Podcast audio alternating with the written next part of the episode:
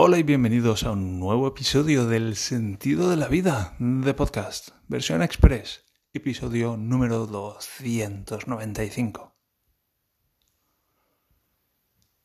Hoy estaba mirando hace un rato las estadísticas, grabo esto con Anchor, es una aplicación que se llama Anchor y que está conectada con una plataforma de podcasting que también, también se llama Anchor, mira tú qué casualidad.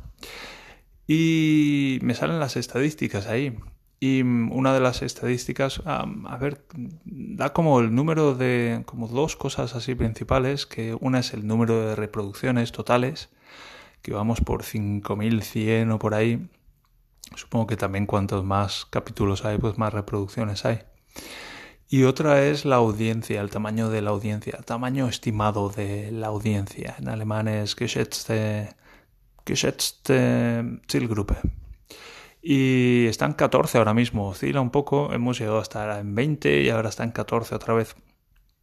Y de todas maneras, cuando lo pienso es que la verdad es que me flipa, es como hay 14 personas que están escuchando esto.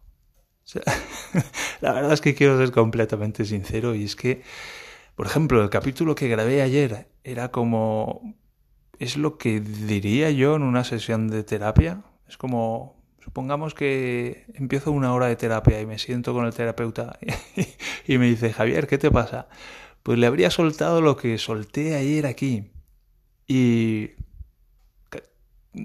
10 personas ya, solo 10 personas lo habían escuchado ya, o sea, 10 10 de vosotros lo habíais escuchado ya. Supongo que estás escuchando este podcast también y escuchas el anterior. Te escuchaste el podcast anterior y eso es como, pero ¿cómo hay alguien que se escucha eso? ¿Cómo hay alguien sabes que no, no es por, no por menospreciarte o menospreciar lo que haces o el interés. Yo encantado, estoy encantado de que estés ahí al otro lado, pero me llama muchísimo la atención. ¿Cómo es que hay alguien que que está interesado en escuchar lo que habría el contenido de una hora de terapia?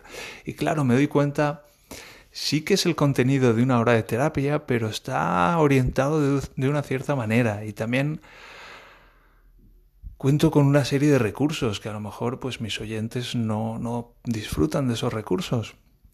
Entonces por ahí entiendo mejor pues el valor incluso terapéutico que puede tener un podcast así. Yo desde luego el podcast, el episodio de ayer me sentó fenomenal. Hoy me siento mucho mejor al respecto de ese tema que con el que tanto me ocupaba ayer. Y es que esa parte de mí, pues al haberle prestado atención y al haber, sí, al haberle prestado atención, básicamente lo que le estoy diciendo a esa parte de mí es, eh, tú me importas. Tú me importas, me importa que estés ahí y te quiero y quiero que estés aquí conmigo. Y, estoy dispuesto a, escucharte y estoy dispuesto a, hacer cosas, hacer cosas por ti para, y para ti y para que estemos bien. Eso es lo que le estoy diciendo a esa parte de mí. Y pues eso para esa parte de mí pues es muy importante. Ahora, no es de esto de lo que quería hablar, de hecho hoy tenía pues eso, estaba un poco de qué hablo hoy. Y voy a ir con un tema que es un tema así que no recuerdo exactamente el título y es por eso que lo he estado postergando últimamente, pero son un par de cositas que aprendí cuando, eh, cuando empecé a aprender PNL, fue una, fueron de las primeras cosas y que encontré muy interesantes. Son nada, un par de cositas pequeñas, hoy tengo poco tiempo para dedicar a esto y, y viene como anillo al dedo, así que vamos con esto. Y al respecto de como que podemos dividir, la, la PNL va mucho de epistemología, que toma palabra, pero la epistemología, si lo he entendido bien, es básicamente como la ciencia o la disciplina que se interesa por cómo entra la información dentro de los seres humanos, es procesada y se manifiestan comportamientos. Entonces, pues le van bien tipos de clasificaciones acerca de cómo sabemos lo que sabemos, por ejemplo. Eso es algo muy interesante. ¿Cómo sabemos lo que sabemos? Porque a veces pues nos resulta muy fácil engañarnos a nosotros mismos. Yo tengo, por ejemplo, una mente muy convincente y me puedo creer que sé mucho de algo cuando simplemente pues me lo estoy imaginando.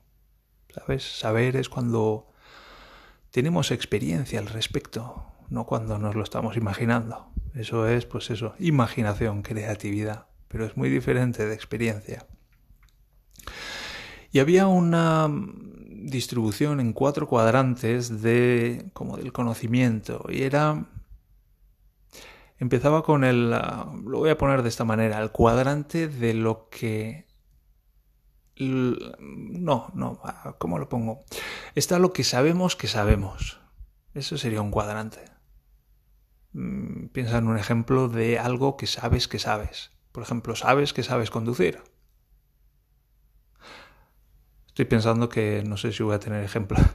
no sé si voy a tener ejemplos para los cuatro cuadrantes, pero bueno, mm, te voy a dar los ejemplos que tenga para los cuadrantes que, que sé. Eh, ya te digo, está el conocimiento que sabemos que sabemos. Por ejemplo, sabemos que sabemos cocinar, sabemos que sabemos las tablas de multiplicar. Luego está lo que sabemos que no sabemos. Por ejemplo, yo sé que se puede hacer la declaración de la renta, pero no sé hacer la declaración de la renta. O yo sé que puedo hablar, que puedo aprender, yo sé que existe el ruso, pero yo no hablo ruso. Y yo sé que no sé eso. Ahora, está lo que... ¿Cómo es? Ah, lo que sabemos que no sabemos, lo que sabemos que sabemos, lo que no sabemos que sabemos, es por, eh, por ejemplo, Piensa un momento en quién hace la saliva en tu boca. Pues lo haces tú, pero ¿cómo lo haces? Eso es lo que se llama competencia inconsciente. Estamos haciendo algo o sabemos hacer algo que no sabemos que lo sabemos hacer. Piensa en, no sé, cuando hacemos algo que hacemos muy bien y alguien nos pregunta, pero ¿cómo lo haces? Y lo aprendiste, lo aprendimos hace tanto tiempo y lo hemos hecho tantas veces que hemos olvidado cómo lo hacemos. Y es como, pues no sé cómo lo hago. O sea, sé que lo sé, pero no sé cómo lo sé. Algo así. Eso sería lo que llaman la, competencia inconsciente. Y luego está ese otro cuadrante que es muy interesante, que es lo que no sabemos, que no sabemos que diría yo que es lo más grande, el cuadrante más grande. Todo lo que no sabemos, que no sabemos. Piensa en eso. Una cosa es lo que sabemos que no sabemos. Es como, pues, por ejemplo, si en una noche estrellada miras al espacio y dices, qué grande que es esto. Y tenemos ahí un cierto atisbo de lo que sabemos que no sabemos. Pero ¿qué hay de lo que no sabemos? Que no sabemos. O sea, no tenemos ni idea de que no lo sabemos. Está sonando el teléfono de Daniela por ahí. Pero wow, eso me flipa. Porque tenemos muy presentes las cosas que sabemos. Y es como podemos llegar a pensar, lo sé todo o sé mucho. Pero claro, eso es un pensamiento equivocado. Nos podemos equivocar con nuestros pensamientos y corremos el riesgo de creernos nuestros propios pensamientos. Corremos el riesgo de creer lo que nos decimos. Corremos el riesgo de creer las imágenes que nos hacemos en nuestras mentes. Es una perspectiva mucho más humilde darnos cuenta de que no solo sabemos que no sabemos, el sabio sabe que no sabe sabe que no sabe mucho. Pero no saber que no sabemos es que no sabemos ni lo que no sabemos. Eso me flipa. Es como me pone en mi sitio. Siento, siento que eso me pone en mi sitio. Es como a veces me gusta expresarlo matemáticamente como mi conocimiento acerca del universo es uno dividido infinito.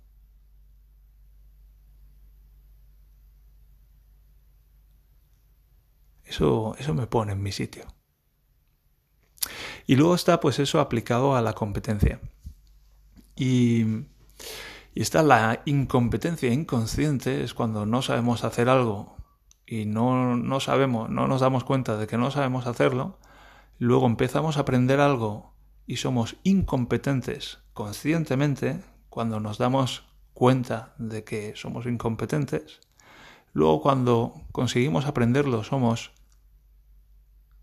competentes conscientemente, es la competencia consciente, y luego finalmente está la competencia inconsciente.